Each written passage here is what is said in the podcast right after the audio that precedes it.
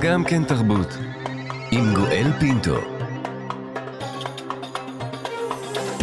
שלום שלום לכולכם, תודה שהצטרפתם אלינו להסכת סוף השבוע של גם כן תרבות, מגזין התרבות של ישראל. יום המוזיאונים הבינלאומי צוין השבוע, אנחנו כינסנו שולחן חכמות שסיפרו לנו מה הן היו מסלקות מן המוזיאונים, מה בקוביות הלבנות ממשיך להתנהל מכוח האנרציה, מהפחד לשנות, מהחשש לתגובות ושראוי למהפך. נעסוק גם בחוות הדעת של היועצת המשפטית לממשלה למניעת ניגוד עניינים ש... שיכול להיווצר אצל שר התרבות מיקי זוהר בכל הנוגע לבנו, הזמר אליאב זוהר. שורה של נושאים בהם לא יוכל יותר השר לעסוק, כלולים בחוות הדעת הזאת, אנחנו נפרוס אותה בפניכם. וגם כשאישה אומרת לא, היא מתכוונת ללא. כך כתבו שופטי העליון בפסק הדין המכונן שניתן ב-1993, לפני 30 שנים, שעסק במה שנצרב בתודעה הכלל-ישראלית כאונס משומרת. הנאנסת יעל גרינברג הלכה השבוע לעולמה. אנחנו שוחחנו עם המחזאית עדנה מזיה, שיצרה את משחקים בחצר האחורית, הצגה אותה ראו מאות אלפי צופים בישראל וברחבי העולם. עוד דברים רבים על שולחננו, עורך המשדר יאיר ברף, עורכת המשנה ענת שרון בלייס, על ההפקה מיכל שטורחן. האזנה נעימה. גם כן תרבות. אנחנו מיד אה, נמשיך עם הנושא שלנו לשעה זו, שמוקדש כולו ליום המוזיאון. אם רק נאמר לפני כן שעינינו פקוחות ואוזנינו כרויות אל חדר החדשות של כאן רשת ב', שנמצא ממש לידינו בכל התקדמות והתפתחות שתהיה בעקבות המבצע הצבאי אליו יצא צה"ל הלילה, מבצע מגן וחץ, בוודאי בכל הנוגע לשלוות ובריאות תושבי הדרום. אנחנו נעדכן אתכם מיד. אז כאמור, מאזינות ומאזינים, בשעה זו אנחנו עוסקים ביום המוזיאונים. עכשיו אנחנו נעז ונשאל מה היינו מסלקות ומסלקים מהמוזיאונים, מה כפה על שמריו באולמות התצוגה, מה ממשיך להתנהל מכוח האנרציה, מהפחד לשנות, מהחשש לתגובות ושראוי למהפך. אם תשאלו אותי באופן אישי, אם אני אראה עוד אולם ריבוע צבוע לבן ותמונות תלויות בו מסודרות בשורה מיושרת, אני פשוט אצרח. ולא רק זה, אנחנו נשאל כעת מה צריך אולי להוסיף למוזיאונים, מה בחוויה המוזיאלית חסר היום שראוי שיהיה. כינסנו עבורכם שולחן חכמות, כולן חיות ונושמות אומנות, מבחירות, מבקרות ומשפיעות האומנות בישראל, אלה שמתווכות את האומנות אל קהל של מאות אלפים. נברך לשלום את דנה גילרמן, כתבת אומנות בכלכליסט, עוצרת אומנות, מורה, מורה לאומנות. דנה, בוקר טוב לך. היי גואל, בוקר טוב. תודה שאת נמצאת איתנו. לצידך רעות ברנע, עיתונאית האומנות ומדריכת סיורים. שלום רעות. בוקר טוב. תודה שאת נמצאת איתנו. ולצד כולן, נעמה ריבה, כתבת גלריה של הארץ. שלום נעמה. שלום, בוקר טוב. את נמצאת איפה? כי את לא במצב הביטחוני שכאן נמצא איתנו, יש איתנו. האמת שאני כרגע בפולין. אה, אה, עושה, אני כבר איזה חודש לא בארץ, ואני שבוע הבא אסע... אה, לפתיחה של הביאנלה לאדריכלות בוונציה. אוקיי, אוקיי, אז את חיה טוב ואת חיה אומנות. אז אה, נעמה ריבה, אני שמח שאת נמצאת איתנו, כך גם הסברנו עבור המאזינות והמאזינים את הדיליי הקל שיה, שיהיה בשיחה עם נעמה. דנה, בואי נתחיל איתך ברשותך. מה היית מעיפה מהמוזיאון אילו רק אה, היו נותנים לך רשות? רגע, לפני הכל אני רוצה להתייחס למשהו שאמרת. שאתה תצרח אם, תמש... אם תראה עוד פעם חלל לבן, כן. שעבודות תלויות בו בשורה כן, אחת. כן. אז אתה תצרח בכל המוזיאונים בעולם, גואל. נכון, זה מה שאני עושה, המקומות. אני צורח בכולם, כן. ומי יסלק אותך משם? השומרים והשומרות. זה הדבר הראשון שאני הייתי משנה במוזיאון. למה? הפנסיונרים הנחמדים, למה אנחנו מעיפים אותם?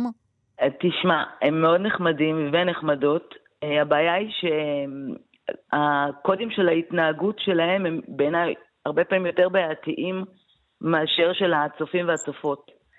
אה, אני חושבת שזה כאילו נשמע קצת זניח ושולי, אבל יש להם תפקיד מאוד מאוד מרכזי במוזיאון. הם אמורים באיזשהו אופן לרכך את המפגש של האנשים עם העבודות, ומה שהם עושים הרבה פעמים זה הם יוצרים ממש דיכוי ואיום כלפי אה, הצופים והצופות. אנחנו מפחדים מהם, כן? זו הספרנית של 2023. תראה, זה לא רק שאנחנו מפחדים, אני חושבת שבאיזשהו מקום הם פוגמים באופן מהותי בחוויה של המפגש עם התצוגה. אה, וגם בגלל שאני בשנתיים האחרונות אה, מורה לאומנות, ולוקחת תלמידים ותלמידות בפעם הראשונה לראות מוזיאון, הם אה, יוצאים עם חוויה די מאוימת, אני אומר, ואני פשוט מגנה עליהם. זאת אומרת, אני אתן דוגמה מהביקור האחרון שלי במוזיאון, בתערוכה הנפלאה בעיניי של ארווין וורם, שהיא למשל דוגמה לאיך כן צריך לייעל כן. התנהלות במוזיאון. תערוכה שבעצם הצופה והצופה מפעילים אותה. צריך לגעת, אה, כן, כן. צריך לגעת, חובה לגעת, אחרת התערוכה לא עובדת. וליד כל אה, אובייקט שם, ליד כל פסל, שהוא בעצם איזשהו רהיט ביתי, ready made, יש הוראות הפעלה שלו. ואחת התלמידות שלי הפעילה אותו לא כמו שצריך, במקום לשכב על הכיסא התיישבה עליו. ואחת, והשומרת ניגשה אליה ואמרה לה שככה לא עושים, היא לא יכולה לשבת עליו. והתגובה הזאת פשוט, אתה יודע, באיזשהו מקום הקצינה בעיניי את חוסר ההלימה בין ה... כן. בין התפקיד זה הסירוס. ה... אבל רגע, אני רוצה רגע לחזור אחורה, אם את מרשה לי, דנה. את אמרת שבעינייך תפקיד השומרים, אולי צריך למצוא להם כותרת אחרת, שם תפקיד אחר. אה, בעינייך הוא לרכך. תסבירי, אם הם היו עושים את העבודה כמו שהם צריכים בעינייך, מה הם היו עושים? אז זהו מה שאני גם הצעתי, במקום uh, השומרים הנוכחיים, להביא סטודנטים וסטודנטיות לאומנות. אני חושבת שהתפקיד של השמירה הזאת צריך להיות תפקיד של תיווך בעצם, באיזשהו מקום. uh, להנגיש את האומנות לקהל, ולא להיות עוד גורם מתווך, ולא להיות גורם מסרף. אז זו ההצעה הראשונה שלי לייעול. יפה. אנחנו uh, נשים נקודה ברשותך. נעבור אלייך, נעמה. מה היית מוציאה מן המוזיאון אילו רק יכולת? אה, אני הייתי מוציאה את התערוכות הקבוצתיות, אה, אלא אם כן יש סיבה ממש אה, טובה להשאיר אותן. אנחנו נמצאים ב... אתה אמרת גם שאתה נכנס לעוד עוד, עוד חלל עם מלא יצירות תלויות על הקיר ואתה צורח, mm-hmm. ואנחנו נמצאים היום בעומס מידע מטורף. אני כל שנה, נראה לי, נמצאת בכמה עשרות מוזיאונים בארץ ובחו"ל. נראה לי שגם אמיתותיי פה לשידור. עוד מילא בארץ, כשאתה נכנס לתערוכה, שאתה... קצת מכיר את האמנים, או נגיד אה, הייתי עכשיו לא מזמן בתערוכה של אה, אסכולת פריז, אה, שהייתה במוזיאון היהודי בברלין, לפני זה היא גם הייתה במוזיאון היהודי בפריז, אז אתה יודע, אז אתה רואה את שאגאל ואת סוטין. ואת מודליאני, אז אמנים כאלה בסדר, אז אבל... יש לך, נגיד את, אני... את מדברת על ההיגיון, נכון? יש לך היגיון, אתה מבין למה הם עומדים האחד ליד השני. בדיוק, בדיוק, אתה מבין למה הם עומדים אחד לשני, אתה, יש לך קצת רקע. עכשיו, מה שקורה, בגלל שאנחנו בעומס אה, אה, כזה אדיר של מידע, אז לבוא עכשיו לתערוכה קבוצתית, שיש בה אמנים שאתה לא, אה, אה, לא מכיר, זה פשוט בלתי אפשרי להכיל את זה. אני זוכרת את התערוכה האחרונה שעצר אה, אה, האוצר האחרון, אה, היוצא של... אה, מוזיאון תל אביב של דורון רבינה, שהיה לה גם את השם המאוד מסובך, אפורה כל שיטה, רק עץ החיים ירוק לעד, כן, שכבר אתה קורא את השם הזה, ובא לך למות. כן. והיא הייתה, זה גם, זה הייתה כמובן גם איזו תערוכה שנעצרה מתוך אוספיו השונים של המוזיאון, ואני בחיי, ואני בן אדם שצורך אומנות, לא הבנתי מה הוא רוצה. Mm-hmm. אה, מין אה, אוסף של עבודות, שאולי חלקן מוצלחות, אבל מה... אתה יודע, ההתנשאות הזאת של uh, עוצרים מסוימים על הקהל שמגיע למוזיאונים היא כבר לא... לא מתאימה ל-2023, לא, אתה לא, יודע, אם... וזו רק התנשאות, נעמה? או שזה מין סוג של, אה, אה, אה, יש לי חובה להציג גם את זה וגם את זה וגם את זה? סליחה שאני אשתמש במילה הזאת, בעיניי זו גם עצלנות, כי... אה, כי, כי אפשר לעשות תערוכות טובות, ואנחנו רואים תערוכות טובות, אנחנו רואים תערוכות טובות גם בישראל, אנחנו רואים תערוכות טובות גם בחו"ל. אגב, כל המחלות שאני מדברת עליהן, הן לא רק לכולם, ישראליות. כן, כן, כן, כן. לא, הן גם לא רק ישראליות. אני אתמול הייתי ב... אה, אני נמצאת בעיר אה, ורוצלב, בפולין, אה, נכנסתי פה למוזיאון לאומנות עכשווית, וכן, היו שם גם עבודות טובות, אבל לא הבנתי את הסך הכל, מה... מה האוצר רוצה פה? ו...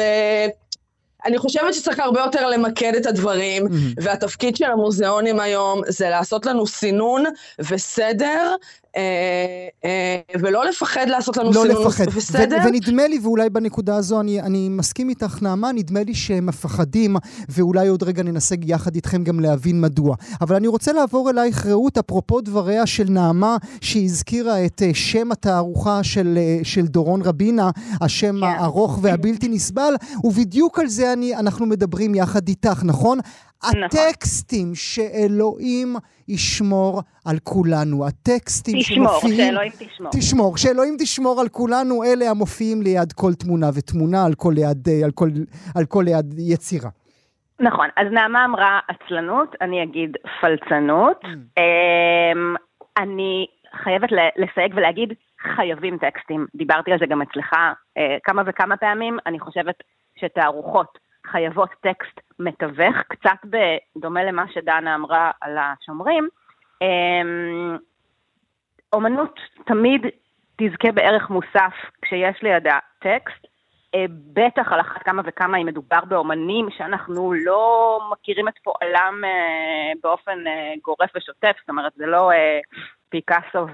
וחבריו, מהמם. אה, אבל, ויש אבל, הטקסטים חייבים להיות קצת יותר נגישים למה שאנחנו קוראים קהל רחב.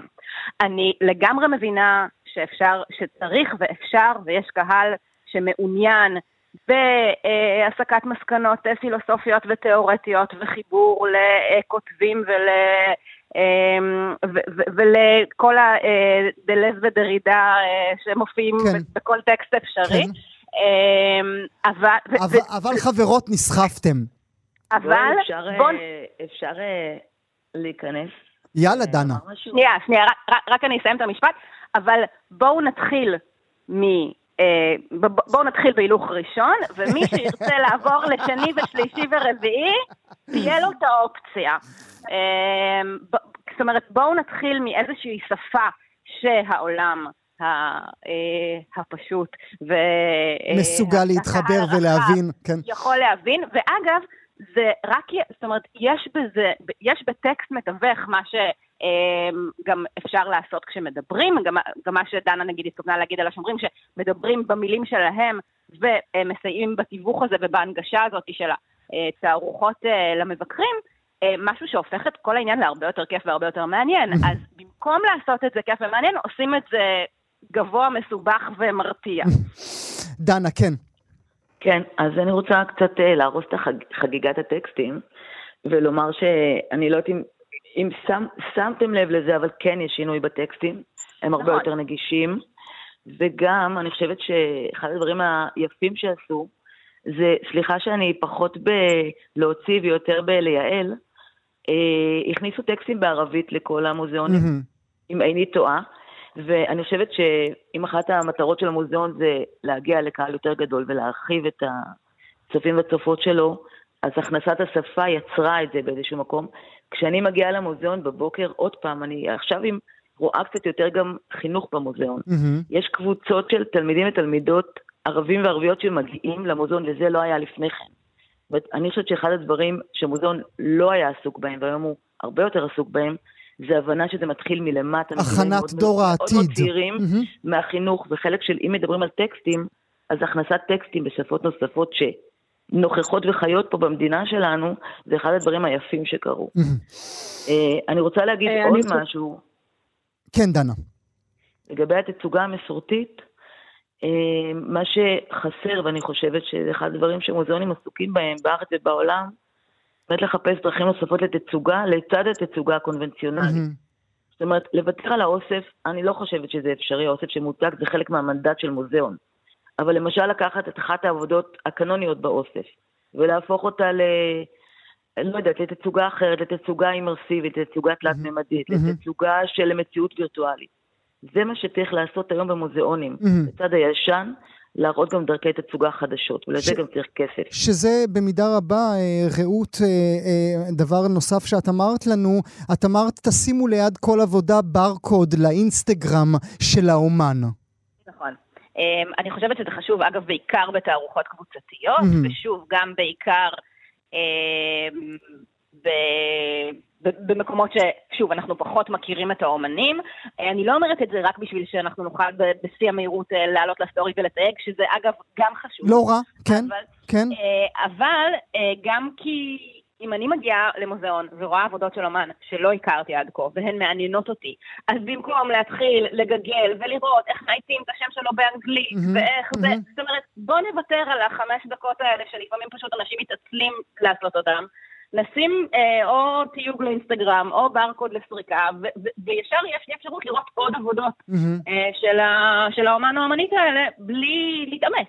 וזה בוודאי השפה המאוד טבעית לאותם צעירים שדנה מדברת עליהם. אני בבקשה, בבקשה, נעם.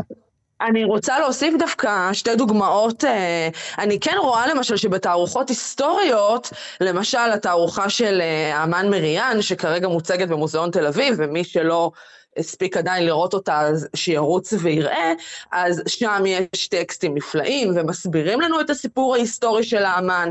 כלומר, אפשר לראות בתערוכות מסוימות שכן יודעים לעשות טקסטים נגישים. עכשיו, הייתה אה, תערוכה שנה שעברה, טיפה יותר משנה, במוזיאון ישראל, שעסקה אה, אה, בצ... סביב הציור של מגריט, mm-hmm. אה, טירת הפירינאים. כן, שזה באמת עוצב בצורה אחרת לגמרי, כן. וסביב אותה יצירה גם הוצגו עוד אה, אה, עבודות של מגריט, והוצגה גם אומנות עכשווית של אמנים שמגיבים לו מהארץ ומחו"ל, ובאמת יצרו חוויה. המילה חוויה היא מאוד מאוד חשובה, שאנחנו, וצריך גם כמובן, אני לא נגד לבטל את הטקסטים, פשוט צריך להיות... אה, איזון בין הטקסטים לבין היכולת שלנו אה, להבין את החלל. שאנחנו כמובן. נכנסים אליו. אני רוצה. לדבר איתך רגע, נעמה, על דברים שאמרת קודם השיחה, שהפתיעו אותי, כי לא רק תערוכות קבוצתיות מעצבנות אותך, גם קבוצות שמגיעים כדבוקה אחת אל המוזיאון מביאים לך כן. את העצבים. כן, באופן כללי, אני באופן כללי אני לא שונאת קבוצות. תקשיב, ככה. באופן כללי נעמה צריכה להיכנס למוזיאון שלא בשעות המוזיאון כנראה. כן, לא בשעות, בשעות הלילה מאוחרות. דבר ראשון זה נכון באופן כללי, אני אוהבת תמיד את האחד על אחד, לא אוהבת גם כנסים וכאלה. אה, אבל תסבירי, אבל תסבירי. כי כשאני רואה לא, את לא, קבוצות הילדים תמיד, אה, שככה עם המנחה, מנחה, מורה, מורה, אני מתמלא אושר. דבר ראשון, זה ממש תלוי אה, על איזה אולם אנחנו מדברים. אם נגיד אנחנו רגע נדבר על מוזיאון תל אביב, שכולנו מכירים אותו, אז יש לנו את האולם הגדול שנמצא בין הבניין החדש לבניין הישן, ושם באמת יותר נוח ויותר מרווח וכולי. אבל יש לנו אה, סיטואציות, למשל, שנוצרות בגלל העיצוב אה, פנים של התערוכה, שנוצרים לנו מין תתי מסדרונים כאלה, mm-hmm. שאתה פשוט, אה, שאתה פשוט לא יכול לנשום ולעבור בתוכם. עכשיו, אמרתי באמת לתחקירנית שלך, נתתי את הדוגמה של ה... של הלוב בפריז, שמה שקורה שם, שפשוט כל המבקרים במוזיאון מתנקזים לקומה של המונה ליזה, כן. וזה לא משנה רק לחדר הזה, זה מדהים, כן. מה? רק לחדר הזה, בשאר החדרים הכל ריק, רק שם מלא. אני עליתי, אני הייתי שם שנה שעברה באיזה יום שגם המזגנים לא עבדו כמו שצריך, כמו שקורה כל הזמן במוזיאונים באירופה, והייתי ממש על סף חנק, ומצאתי את דרכי אה, לחדר יצירות של רמברנט, וישבתי שם במשך לדעתי חצי שעה, ולא עבר שם אף בן אדם. בלי קשר לזה שאני כבר אה, מזמן הצעתי לצרפתים שיפצלו את המוזיאון הענק הזה. אז זה, זה, דיון, זה דיון שהוא כמעט ארכיטקטוני, אפשר לייצר מצב שיהיה נוח אה, אה, לקבוצות, אוקיי? או צריך לחשוב שכשעושים תערוכה שהולכים להגיע אליה הרבה מאוד קהל, איפה הקבוצות ישבו? זה צריך להיות חלק מהעיצוב של התערוכה. Mm-hmm. אני לא חושבת חושבים על זה, אה, אה, אה, כשמעצבים את הארוחה, וכאילו, זה נשמע סופר מתנשא שאני אומרת שאני לא אוהבת קבוצות, אבל אנחנו נמצאים בעולם הולך ומצטופף, אנחנו במדינה אחת הצפופות בעולם. אה, ונכון, מוזיאון ישראל נגיד הוא גם סופר אה, מרווח, יש בו המון אה, שטחים, אבל כשמעצבים את התערוכות עצמם, צריך לחשוב... ש... גם על הקבוצות שתגענה, ש... מעניין. על המצב, מה אני... קורה כשקבוצה נכנסת לפה ואנשים ממשיכים להיכנס לאותו חלל. אני חייבת להגיד שכשאני נכנסת למוזיאון תל אביב או מוזיאון ישראל ורואה את הכמויות של האנשים שנמצאים שם עם הכיסאות ביד, אני פשוט מאושרת. אני רוצה שנשים רגע נקודה, כי עד עכשיו דיברנו על מה היינו מוציאים. אולי נדבר כל אחת מכם בכותרת, אם תרשו לי, על מה הייתן מכניסים. כי דנה, את אמרת דבר שכל כך פנטסטי היה בעיניי, שלא, ש, ש, ש, ש, שלא לא, לא בטוח איך המאזינות והמאזינים שלנו יקבלו את זה. את מדברת על מענק הרהור. מה זה מענק ערעור? אה, אוקיי. אז אני חייבת את הקרדיט לנועם אולדן גראבר, שהציג במוזיאון אה, בתערוכה שעכשיו הייתה שם של פרפורמנס. הוא בעצם דיבר על החשיבות של מעשה היצירה, זה קודם כל בהרהור על היצירה. זאת אומרת, זה מה שאומן ואומנית עושים. הם יוצרים אומנות mm. באמצעות הרהור mm. על תהליך האומנות. ומה שקורה זה שפרסים היום הם פשוט ניתנים על עבודה. אה, על עבודה. אבל אם תגידי ש... לציבור הרחב שאת נותנת פרס על מחשבה... זה, זה, קודם, קודם כל, בסופו של דבר, הציבור, הציבור הרחב אה, יקבל את זה בחזרה פלוס. Mm. זאת אומרת, אם, אם אתה נותן לאומן או לאומנית זמן, זמן לחיות ולחשוב על יצירה, יש סיכוי שהיצירה תהיה הרבה יותר טובה ממה שקורה בחיפזון, כהיענות לאיזשהי פרס, אה, עם איזשהו דדליין. כשבסופו של דבר האומנים גם יוצאים בדרך כלל עם מינוס מהפרס הזה. אז בוודאי. זה דבר אחד. זאת אומרת, נועם דיבר על זה ואני שאלתי את זה כסוג של uh, הצעה. אני רוצה לעבור... אני הצעתי עוד שני דברים.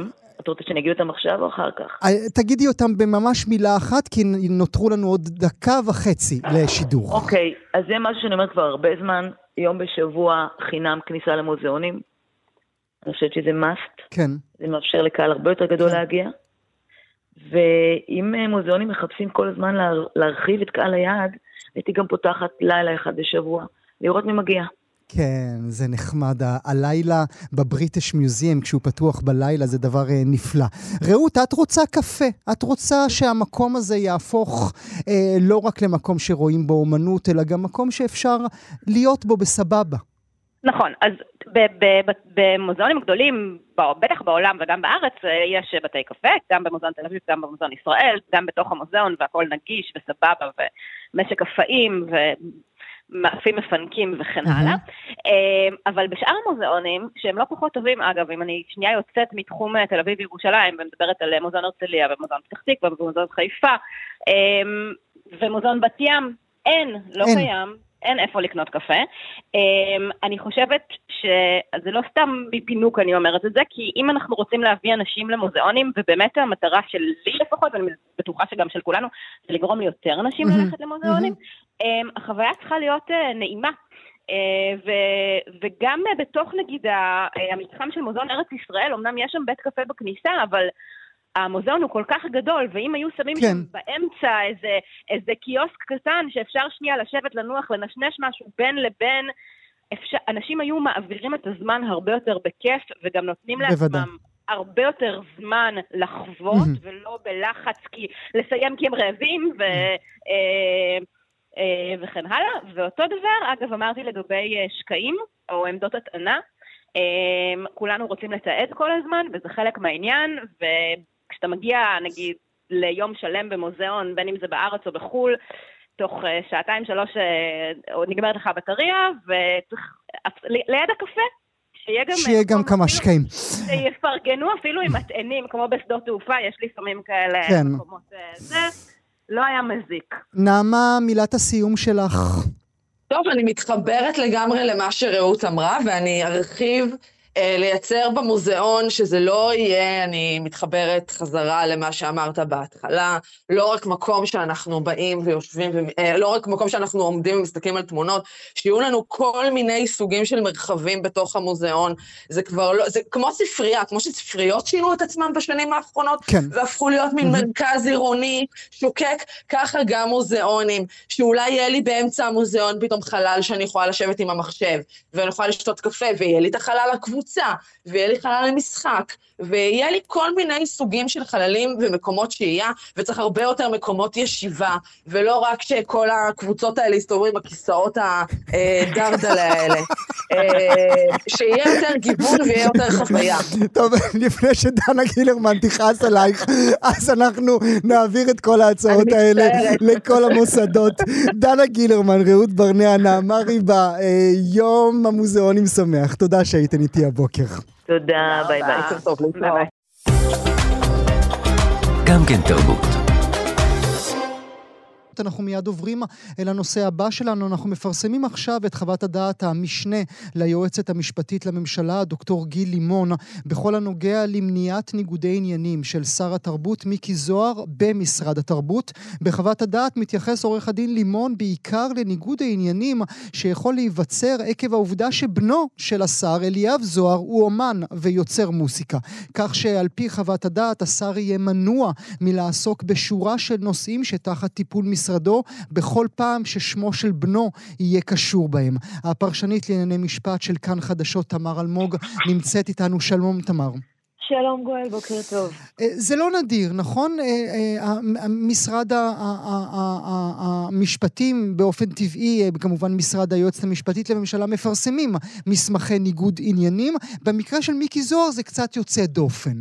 כן, אז העניין של הסדר ניגוד עניינים, עקרונית כל שר או שרה בממשלה אמורים להצהיר, למלא שאלון לניגוד עניינים.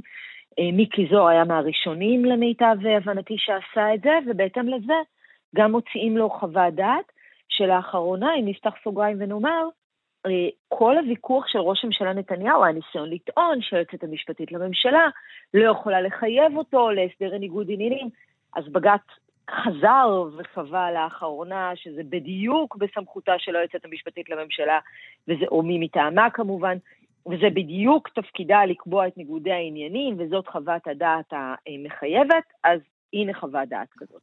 עכשיו, מה מיוחד בסיפור של מיקי זוהר? אה, שהעובדה שמדובר בשר תרבות, שהבן שלו הוא בתחום התרבות. Mm-hmm. אני לא זוכרת כזה, יכול להיות לא, שאני לא, טועה. לא, לא. אמ, מה שמייצר ניגוד עניינים קצת שונה, כי בדרך, הסדר ניגוד עניינים הכוונה. בדרך כלל הסדרי ניגוד העניינים נוגעים יותר לדברים של אם החבר אה, שאתה מכיר המון שנים, יש לו חברה כזאת וכזאת, אז אתה לא יכול לעסוק בעניינים של החברה. בעניינים, ש... וגם פה אגב יש איזה mm-hmm. עניין של אה, חברה של, של רעייתו. כן. כן, אבל זה הם קובעים שזה mm-hmm. פחות רלוונטי. פה מדובר ביצירה. עכשיו, למה זה מורכב יותר? כי יש דברים שהם מאוד ברורים, לדוגמה, ב, אה, ניקח את אה, סעיף 3ב להסדר, אה, תחרות בתחום המוזיקה, אם אליאב זוהר משתתף בתחרות, אז כמובן שמיקי זוהר כשר לא יכול לעסוק בתחרות או בהליך התמיכה וכן הלאה. Mm-hmm. אה, תמיכה באומנים בודדים, באומנים במצוקה, mm. אלה דברים שזה פרטני, או, וברור או באופן, או באופן לא טבעי, אם הבן שלך מועמד לפרס, אתה לא יכול להעניק לו את הפרס. אבל אני רוצה רגע שתסביר לנו את הנקודה הזו. זה לא שאליאב לא יכול לקבל פרס ממשרד התרבות, נכון? אלא זה לא, אומר זה שהשר זה. צריך לצאת מהחדר כשמצביעים בעניין הפרס. האם אני מדייק? הוא לא יכול, כן, הוא לא, וזה אף רחב, אתה מדייק לחלוטין, וזה אף נרחב יותר. כלומר, השר בכלל לא יכול לעסוק בתחרות הזאת, כי הרי מה יבוא מישהו משתתף אחר? בכל התחרות כולה, אוקיי. כן, בוודאי, כי הרי יבוא משתתף אחר ויגיד, סליחה, אולי נתנו את זה למישהו כדי שהוא לא ייקח את הפרס ואז אליאב יהיה מקום שני. כלומר, בכלל כל הנושא של הסדרי ניגוד עניינים הוא למנוע מראש איזשהו, איזשהו אפילו מבחינת הנראות, mm-hmm. או איזושהי לזות שפתיים, שיבואו ויאמרו, זה קרה כן, כי הוא הבן כן. שלו, זה לא קרה כי הוא הבן שלו. Mm-hmm. העיסוקים הרחב... רגע, עוד לפני, ש... עוד לפני כן. הניס... העיסוקים הרחבים יותר, אה, יש כאן איזה אה, צימוד לשון שחוזר כל הזמן בקביעה, בחוות הדעת, זה ככל שבנך הוא, ככל שבנך הוא, ככל שבנך הוא. האם זה אומר שהשר זוהר, בכל בוקר שהוא יוצא מהבית, צריך להרים טלפון לבן שלו ולהגיד לו, הבוקר על הלו"ז שלי נמצא נושא תמיכה באומנים בודדים, האם הגשת מועמדות לזה? אז זהו, אז פה זאת נקודה מאוד מעניינת שהופכת, שהיא עולה בהסדרים נוספים גם, כיצד מיישמים את ההסדרים האלה בפרקטיקה, ביום-יום. עכשיו, בגדול, אם יש ספק, אין ספק, הולכים ליועץ או ליועצת המשפטית של המשרד הרלוונטי ושואלים. עכשיו, ברור שצריך איזושהי ידיעה מינימלית. לא מצפים מאף שר או שרה שידעו בכל רגע נתון על כל דבר איפה הבן שלו נמצא, כן. או המקורב, מהמם. או, או, או מי שיש את ההסדר לגביו. לכן כאן הם נותנים, יש, אפשר לחלק את זה באמת לשתי קבוצות עיקריות. קבוצה אחת זה דברים שאומרים למיקי זוהר, אתה, כשאתה רואה טקס כזה, או אירוע כזה, או חלוקת כספים כזאת, ת- תהיה, תבדוק מה שנקרא. הוא לא יוכל, להבנתי, זאת הפרשנות שלי, מיקי זוהר לבוא ולומר, אה, לא ידעתי שהבן שלי. כאילו, שמים לו שלט ואומרים, כשאתה מתקרב לחדר הזה, או לחדר הזה, או לחדר הזה, שלט אזהרה, תבדוק. מהמם, זאת, מהמם, זאת קבוצה אחת. מהמם. קבוצה שנייה היא באמת מקרים שאומרים לו, תשמע, פה בגלל שאנחנו לא מניחים שאתה יודע בכל רגע נתון מה הבן שלך עושה. ואז אנחנו לא אומרים לך בחדרים האלה והאלה תבדוק את עצמך, אלא באופן כללי, תדע לך שאסור לך להיות בסיטואציה א', ב', ג', ד'. כלומר, אל תכניס את עצמך לסיטואציה הזאת אבל זה הופך, מלכתחילה. נורא, זה הופך נורא מורכב, כי אם למשל אני מסתכל על סעיף ו', תמיכה באירועי תרבות פרטניים שמקיימים גופים נתמכים, בעצם אומר לו, אומר לו המשנה ליועצת המשפטית לממשלה, הוא אומר לו, אם הבן שלך אמור להשתתף באיזשהו סוג של מופע, אתה לא יכול לדון בכלל במופע. זה נשמע לי כמו מופעים שלא יזמינו את אליאב בחיים אה, להופיע אצלם רק כדי שלא, אה, את יודעת, שלא הם ידפקו בגלל זה. אגב, הסדר ניגוד העניינים נועד למנוע גם מצב הפוך במידה שווה. למנוע מצב שיזמינו את אליאב למופעים כדי ששר התרבות, אולי הם לא רוצים שהוא יהיה מעורב, שלא יוכל לדון בזה. כלומר, זה יכול ללכת לשני הכיוונים. Mm, mm. והמטרה היא למנוע גם את הכיוון הזה וגם את הכיוון הזה. עכשיו, ברור שאין פה תשובות, זה העניין עם ניגודי העניינים. אין תשובות בית ספר. וזה, שוב, זה דבר שנתקלים בו גם לא רק בעניין של מיקי זוהר. אין תשובה, להבדיל, להבדיל, זה בדיוק הדיון שהיה עכשיו סביב נתניהו ויוזמות החקיקה והמהפכה המשפטית. כלומר, האם אה, אה, אה, לדון בזה זה נחשב, לד... כלומר, איך זה מוגדר? זה העניין של ניגוד, אה, הסדרי ניגוד עניינים. הם בסופו של דבר, אין, אתה לא יכול לתת פתרון בית ספר להכל, אתה לא יכול לענות על הכל. אתה צריך. לסמן ולהגיד, אה, שים לב. נכון, אתה מסמן את מה שאתה יודע, אבל אתה צריך לקחת בחשבון בעיקר שיכול להיות שיהיו דברים שלא תדע, ואז המטרה של המכתבים אה, של המשנה ליועמ"שי דוקטור גיל לימון, ובכלל, היא להגיד, להגיד להם, אם אתה, לשרים, אם אתם לא בטוחים, תשאלו. Mm, mm. אל תעשו, אלא תשאלו, תלך ליועץ, ליועץ של המשרד, ותבררו, לא תוכלו לומר אחר כך, לא לא, ידעתי." ידעתי, לא חשבתי. מעניין. זאת בדיוק הנקודה. נברך אותך, נאמר לך תודה על דברי ההסבר האלה. הפרשנית לענייני משפט של כאן חדשות, תמר אל- אלמוג, תודה שהיית איתי הבוקר. תודה לך, גואל. נאמר לכם אודות אה, מה שפרסמנו כאן קודם, אודות חוות הדעת של סגן היועמ"שית אה, לניגוד עניינים של שר התרבות מיקי זוהר, אודות בנו אליאב זוהר, שהוא זמר. משרד התרבות והספורט שולח לנו עכשיו אה, תגובה, ומיקי זוהר מוסר לנו חוות הדעת מקובלת עליי. אני פועל על פי ההנחיות שכתובות בה. הסכמתי לפרסום חוות הדעת ולתוכן חוות הדעת מתוך ראייה של חשיבות השקיפות המלאה של נבחר ציבור כמקובל. אז הנה, ברכות על כך. גם כן תרבות. והנה אנחנו מיד מתחילים עם הנושא הראשון שלנו לבוקר זה. יעל גרינברג, מי שלעד תהיה מוכרת בזיכרון הישראלי הקולקטיבי כנאנסת משומרת, הלכה לעולמה. רק אה, בת 49 היא הייתה. בשנת 1988, בעת ימי החופש הגדול, כשהיא רק בת 14, נאנסה גרינברג פעמים רבות ובהרכבים שונים על ידי חבורת צעירים בני 16 וחצי עד 18 וחצי. מעבר לפגיעה הנפשית, הגופנית, האיומים שספגה, ההשפלות, בחירת הצד של הקיבוץ שאף מימן את ההגנה המשפטית של חלק מהנאשמים, אחות הקיבוץ שלא דיווחה לרשויות, פרקליטת המחוז שהמליצה לא להעמיד את האשמים לדין מחוסר עניין לציבור, לבסוף רק מספר מועט מתוך החבורה שעשו בה את המעשים, אופיר בארי, נדב ביטון, צפריר צביסון ואריק חזון, הואשמו ועונשי מאסר קלים בין שנה משנה לשנה וחצי הושתו עליהם. אבל אפילו עונשי המאסר האלו הגיעו לאחר שגם המערכת, מערכת המשפט, כמעט בגדה בה. תחילה בבית המשפט המחוזי בחיפה זיכה השופט מיכה לינדשטראוס, לימים מבקר המדינה, את האנסים מחמת הספק. בפסק הדין שלו הוא דיבר על התנהגותה של המתלוננת במהלך תקופת התבגרותה, גם על ניסיונה עם צעירים אחרים, גם על מערכות היחסים שלה עם אחותה, אמה ואביה החורג. רק ערעור לבית המשפט העליון עשה עם גרינברג מעט חסד. בפסק הדין עליו חתומים נשיא בית המשפט העליון מאיר שמגר והשופטים, והשופטים מישל חשין ואליעזר גולדברג, שונתה לראשונה בישראל המשוואה.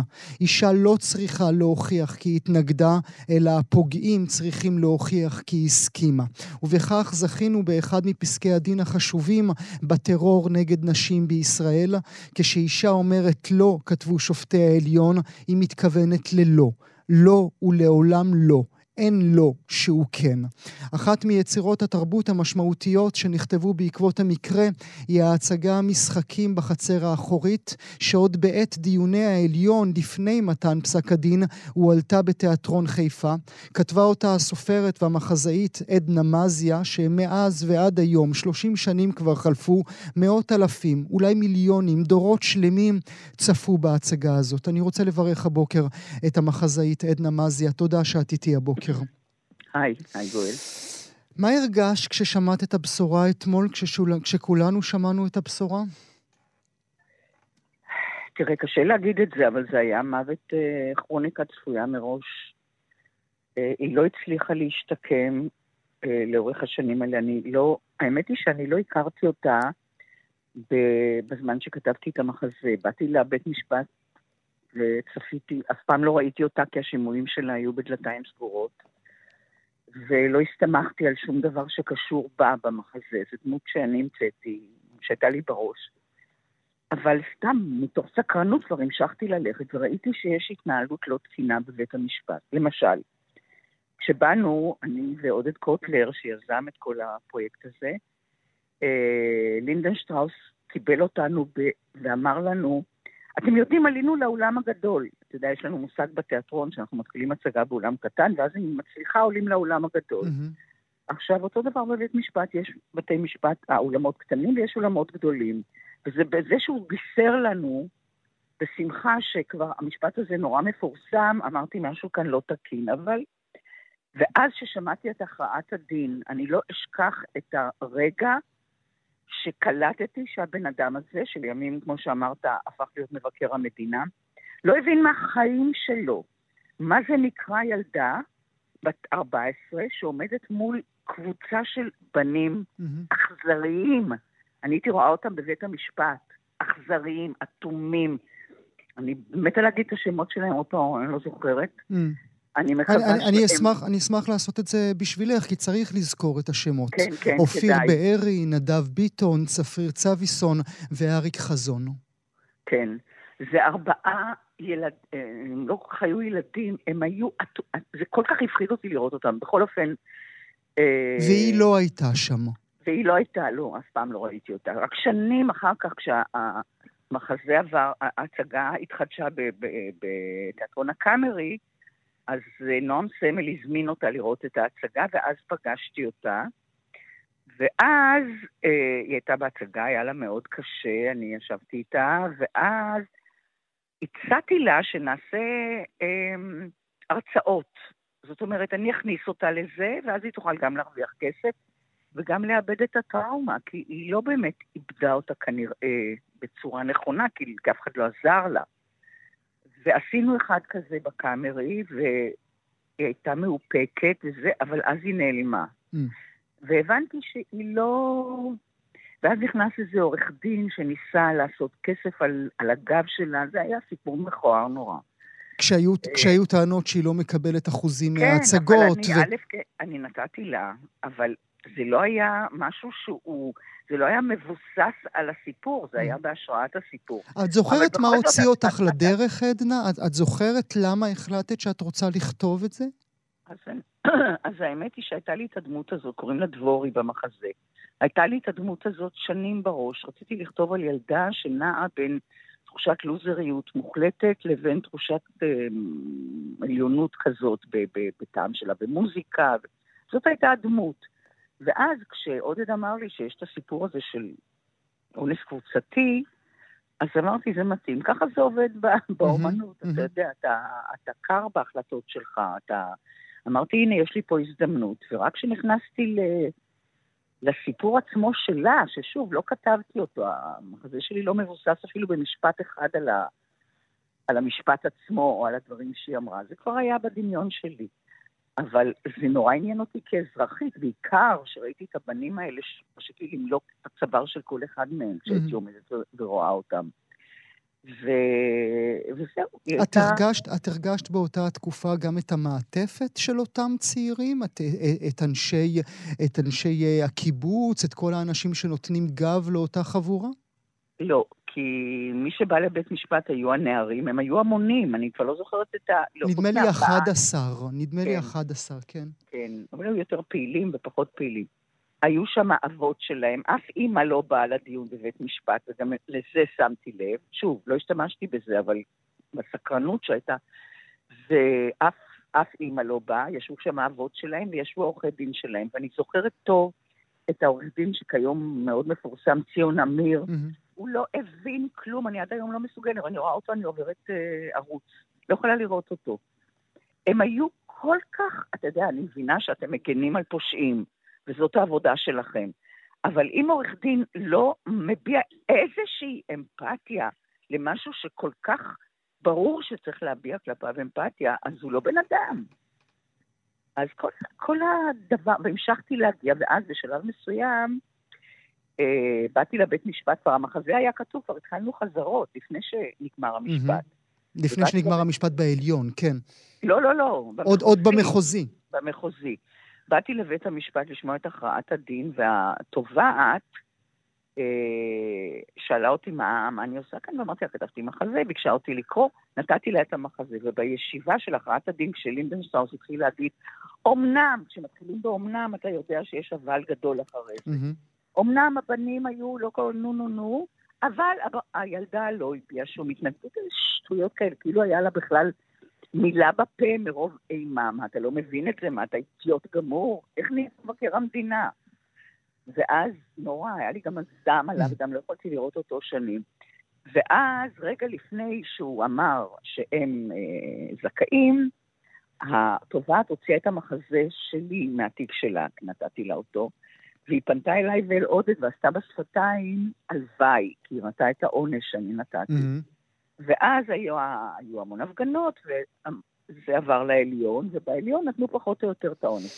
אז זה, אני לא אומרת ש... שהשפעתי על בית המשפט, אבל uh, הילדים שלי אהבו לחשוב ככה. Mm-hmm. אתה צריך, צריך, להוסיף, צריך להוסיף עוד משהו, אם את מרשה לי, עדנה, אה, לפני, אה, לפני אה, ארבע שנים, חן מענית, הכתב חן מענית, חיפש במשך תקופה ארוכה, והוא לא היחיד, היו נכון. רבות ורבים אחרים שחיפשו ברשומות נכון. את פסק הדין של לינדן שטראוס. והייתה איזושהי מחשבה שאפילו, שאפילו עולם המשפט, המערכת, כל כך מתביישת במה שלינדן שטראוס עשה, עשה שם, נכון. שהם העלימו את פסק הדין. בסיכומו נכון. של דבר, חן מענית הצליח להשיג את, את פסק הדין ואת הדברים כן, הנוראים שאמר שם, אבל, אבל פשוט העלימו את פסק הדין הזה. נכון, נכון. ואני זוכרת, הוא דיבר איתי וניסינו, אה, אני ניסיתי לשחזר את מה שאני זוכרת שהוא אמר, אבל הוא עצמו התבייש בזה. אידיוט, נו, אידיוט, למרות שהוא מת, גם, גם אידיוטים מתים. את חושבת שהיום ב-2023 אנחנו יותר uh, המחוזי או יותר העליון? מצבנו היום איפה הוא? אני לא יודעת לענות על זה, אני לא מתמצאת בזה. כי טרור נגד נשים, טרור מיני נגד נשים, הוא בוודאי לא משהו שהפסיק, למרות החשיבות של פסק הדין של העליון. אה, נכון, תשמע, אני חושבת, אני לא אומרת שבגלל זה כתבתי את ההצגה, אבל אני, מה שכן שמתי לב, בגלל שהיו כל כך הרבה מאות הצגות, אלפי הצגות, גם בארץ וגם בחו"ל, ואני רואה שהתגובה היא שפתאום הנוער, הבנים בעיקר, רואים שהילדה הזאת, זה מעורר בהם אמפתיה, כי כשאתה יושב בתיאטרון ואתה לא יכול להתערב ו- ו- וללכת אחרי היצרים שאת, ש- שזה מעורר בך, כי אתה יושב באולם, אז אתה מתפנה לראות את התהליך שעוברת הילדה הזאת, ואתה, ושמעתי את זה מהמון בני נוער, כי הייתי עושה המון המון המון הרצאות, mm-hmm. לקחתי את זה בשלב מסוים כאיזה, הייתה לי אובססיה לזה, ועשיתי הרצאות לתלמידים כל הזמן. וראיתי שזה מה שזה נותן, שפשוט אתה רואה את התהליך ואתה... והרחמים מתעוררים. אתה מבין ש... שמשהו פה לא בסדר. כן. משהו השתנה בתגובות מהדור של לפני 30 שנים לדור לא. של היום? לא, גם כיום יש כאלה שאומרים שרמוטה מגיע לה, אני שמה לב לזה, אין מה לעשות, אלה האבודים, אבל אני מנסה לחנך את אלה שהם עוד, אתה יודע שיש עוד מה לחנך, ויש כאלה אטומים, כמו בפוליטיקה. אתה רואה אנשים אטומים לחלוטין, לא מבינים מה מדברים איתם. אז אותו דבר יש את זה כאזרחים. אז, אז, הילדים האלה, הם, אני, בשביל זה זה ממשיך לקרות, כי הם לא באמת מבינים. הם חושבים שבגלל שהיא הולכת עם חולצה ככה וככה, אז uh, מותר לעשות mm-hmm. את זה. או כי היא נכנסה לאוטו, או כי היא פשוט נכנסה לאוטו. כן, שהיא ציירה מהם בארבע שנים, וילדה תמימה שרק... תראה, המחזה והמציאות הם על עד כמה רחוק ילך בן אדם כדי ל- ל- ל- לקבל תשומת לב. Mm-hmm. זה כל הסיפור. Mm-hmm. היא רצתה אחד וקיבלה בתור בונוס את כולם. אה, בדיוק אה, ראיתי הבוקר אה, מין פוסטר, אולי, אני לא יודע אם זאת המילה הנכונה. ראיתי איזה פוסטר שפורסם עכשיו על, על כך שהיא נרצחה לפני 30 שנים ומתה אתמול. כן, זה נכון. עכשיו, יש כאלה שעוברות טראומה כזאת והן מחלימות, יש, יש גם כאלה, אבל הרוב, אני חושבת, באמת מתכנסות בתוך הבושה הנוראית שזה מעורר בהם, ובגלל זה זה אבוד. זה לא הכעס על מה שעשו להם, זה הבושה על מה שעשו לי, ככה אני מפרשת את זה. ומזה אי אפשר להשתקם. וכך כנראה גם היה גורלה. אני רוצה להודות לך, עדנה מזיה. תודה שהיית איתי הבוקר. תודה, גואל. גם כן תרבות. יום הניצחון, תשעה במאי, יום הניצחון של הצבא האדום על גרמניה הנאצית מצוין היום בצירוף תאריכים, היום ממש הוא גם יום ל"ג בעומר. הצטרפות שני הציונים ההיסטוריים הביא לחיבור בין גבורת בר כוכבא לבין גבורת הלוחמים היהודים יוצאי ברית המועצות במלחמת העולם השנייה. נדבר על הנקודות המשיקות ביניהם וגם על הצורך להמשיך ולהנציח את אותם וטרנים יהודים שלמרות שיש חוק של הכרה בנפגעים שלחמו בצבא האדום, נדמה שלא מספיק ידוע על כך. נברך לשלום את המשוררת, מנכ"לית עמותת לובי המיליון, עמותה שפועלת לקידום יוצאי מדינות ברית המועצות, אלכס ריף, שלום אלכס. בוקר טוב, גואל. תודה רבה שאת נמצאת איתי הבוקר. מה זה בשבילך תשעה במאי, אם בכלל? בשבילי התשעה במאי היה ועודנו יום שבו אה, נזכרים בסבא וסבתא. בגבורה שלהם. אתה יודע, כשהייתי קטנה, אני ממש גדלתי על המדליות האלה. אמ, על הג'קט הזה ששמים ביום הזה בעיקר בגאווה גדולה, שיוצאים לצעדה בעיר, בחיפה, בירושלים. זה היה יום שהרבה שנים לא הבנתי מהו, mm-hmm. רק כשגדלתי בשנים האחרונות. זאת אומרת, הבנתי כמה היום הזה אה, מלא בהיסטוריה יהודית, שמדינת ישראל והעם אה, בישראל לא מכיר אותו מספיק. לא. אנחנו לא מכירים את הסיפור של הווטרנים, את חצי המיליון שלחמו בגבורה, 50% אה, אה, מתוכם לא חזרו, בעצם ניצחו את המלחמה, הרי מה זה התשיעי במאי? יום הכניסה לברלין, יום כיבוש ברלין, זה כל כך היום שבהרבה מובנים מסמל אחר כך את הקמתה של מדינת ישראל, בזכות הניצחון, הצלחנו לחזור לכאן ולהקים מדינה. כמובן. ספרי לי על סבא. סבא, סבא יעקב ריף.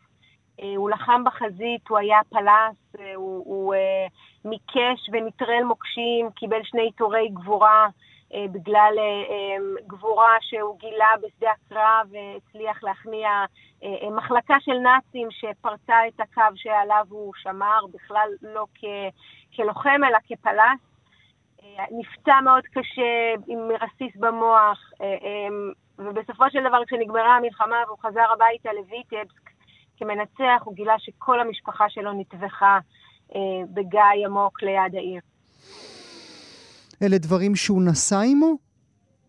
גם את דברים- הגבורה וגם את העצב? אה, תראה, זה דור שהוא היה מאוד מסוגר, היה עם הרבה מאוד אה, אה, כעס ו- ו- וחוסר יכולת לתקשר, ו- וראיתי את זה, הוא נפטר כשהייתי קטנה, בת תשע. אה, אתה יודע, הסיפורים המיתולוגיים זה על סבא שהיה נכנס לכל חדר, דופק על השולחן ומקבל את מה שהוא רוצה. Hmm. אה, זה, זה דור שנפגע כל כך קשה, ש, שקשה מאוד, אה, זאת אומרת, אה, אנחנו מדברים אפילו היום על הווטרנים בחיים, הרי כבר כמעט ואין. Hmm. כמה יש, אלכס? המספר האחרון שאני שמעתי זה הערכה של אה, כמה עשרות. כמה עשרות בלבד. כן, הגיל הממוצע שלהם הוא 94. הם, אה, הם מאוד מבוגרים, היום יש טקס בכנסת.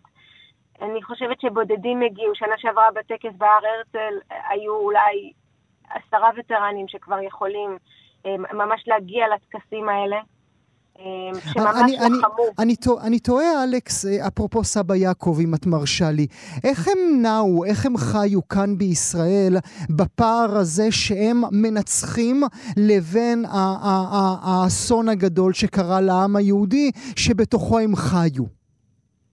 היה להם מאוד קשה. אני אגיד שהפער הזה התחיל עוד בברית המועצות. הם הרי חזרו כמנצחים מהחזית, כדי לגלות שבסוף הם אה, רק אה, ז'ידים, רק יהודים. אה, לא לגמרי שווי זכויות, לא יכולים לגמרי להיכנס לכל אוניברסיטה שהם רוצים, או לעבוד בכל עבודה. זאת אומרת, החלום התחיל להישבר כבר אז, מהמם. סבא שלי, למרות שהוא היה חבר מפלגה, כן, כי באותה תקופה, זה ברור, כן, וטרנים היו לרוב חברי מפלגה. אמ, אבל הוא גם היה מקשיב בסתר ל-BBC ולכל ישראל, והיה הראשון שהתפכח ככה מה- בנאום של חרושו והפשעים של סטלין. אמ, אז גם פה, מצד אחד היה שברון לב מאוד גדול, כי הנה העם היהודי, מדינת היהודים, פה סוף סוף ייתנו לנו את המקום ואת הכבוד. אמ, ומצד שני, הם גם הביאו, את- זאת אומרת, הם, הם עבדו כדי להשיג את זה. אבל, אבל מה קרה כשהם הגיעו לכאן? איך התייחסו אליהם? האם התייחסו אליהם כאל ניצולי שואה, אם תרשו לי, ניצולי שואה סוג ב'? חד משמעית, הם אפילו, זאת אומרת, לקח זמן אפילו להבין שהם ניצולי שואה. כי אה, הם אה, לא, אתה יודע, הם לא היו בגטאות, הם לא היו בחזית, הם לחמו, הם אה, ניצחו, הם נפצעו. זה לקח זמן, עבר, עברה חקיקה שמיטיבה עימם ונותנת להם זכויות כאלה ואחרות. אבל הם לקחו את גורלם בידם, הם התחילו לצאת במצעדים בכל עיר, ולהקים בתי הנצחה קטנים בכל עיר. זאת אומרת, הם עשו את מה שהם יכלו כדי לספר את הסיפור שלהם, הם סיפרו לילדים, לנכדים, אבל זה לא, זה לא חדש, כל נושא שואת יהדות ברית המועצות הוא סיפור לא מוכר בישראל. מהמם, זאת אומרת, אה, העובדה שהיום למשל, 80 אחוז מניצולי השואה העניים במדינת ישראל הם דוברי רוסית. כי הם לא מקבלים מענק חודשי, הם מקבלים מענק שנתי בלבד. מהמם. יש עדיין אנשים שלא חושבים שהם באמת ניצולי שואה, כי אה, הם, הם לא היו בגטאות, אלא הם היו באבקואציה, הם ברחו, הם רעבו, הם חלו קשה מאוד. אבל הם לא ישבו בתוך גטו, כמו שנגיד פולין כולה הייתה. גם קצת פניה, אחרת. גם פניה של הארץ, אה, אה, את יודעת, השתנו, אה, אלכס. אני לא מדמיין היום, ב-2023, אה, צעדות של, אה, של אה, רוסים אה, ברחובות, אה, כי זה ישר יתקבל בצורה אחרת.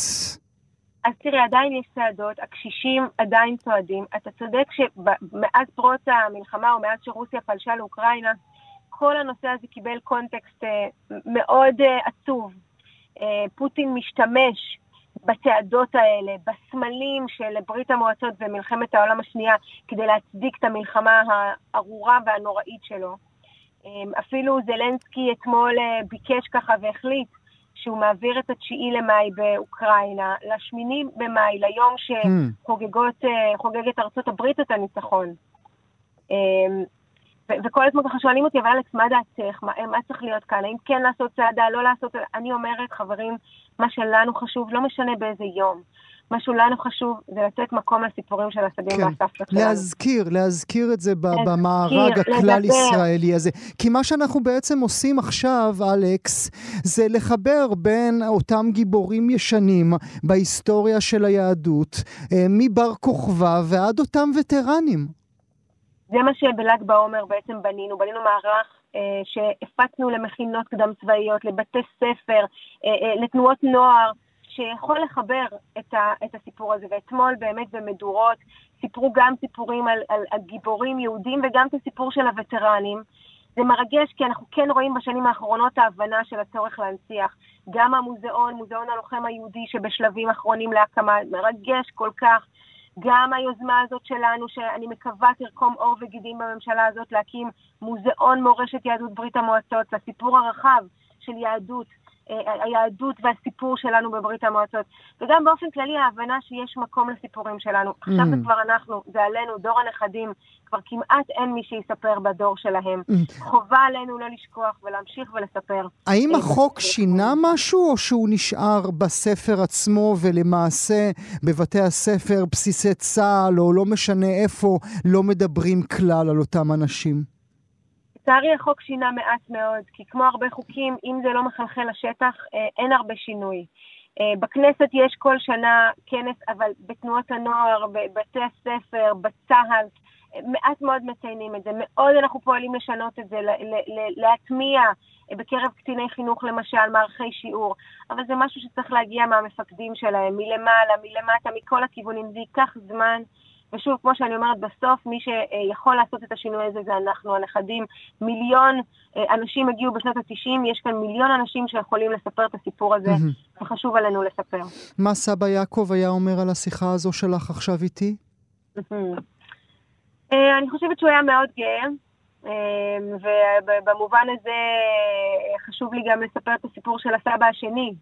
אתה יודע, ברית המועצות היא כל כך מורכבת, יש שם סיפורי גבורה ו- ו- ו- ו- ובושה ביחד, mm-hmm. נקרא לזה ככה. אה, והסבא השני שלי, הוא היה בגולאג.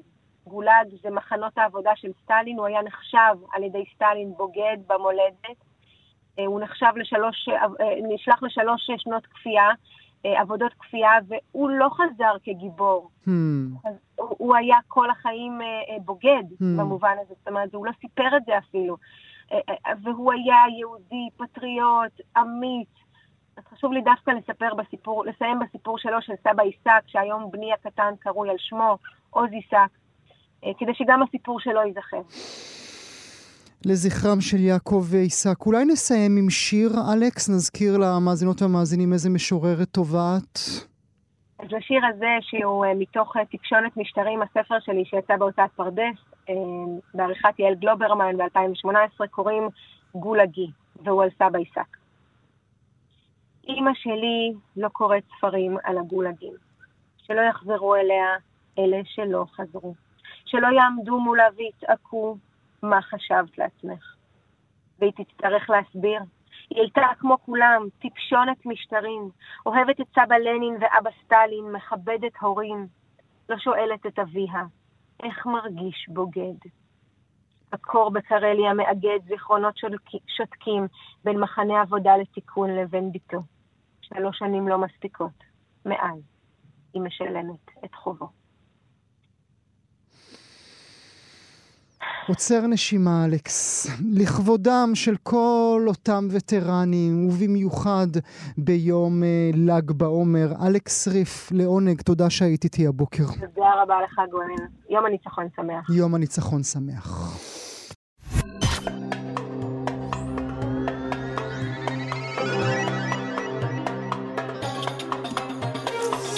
זהו, הגענו לסיומו של הסכת נוסף לסוף השבוע של גם כן תרבות מבית כאן תרבות. עורך המשדר יאיר ברף, עורכת המשנה ענת שרון בלייס, על ההפקה מיכל שטורחן. תודה שהייתם איתנו. עד הפעם הבאה, להתראות.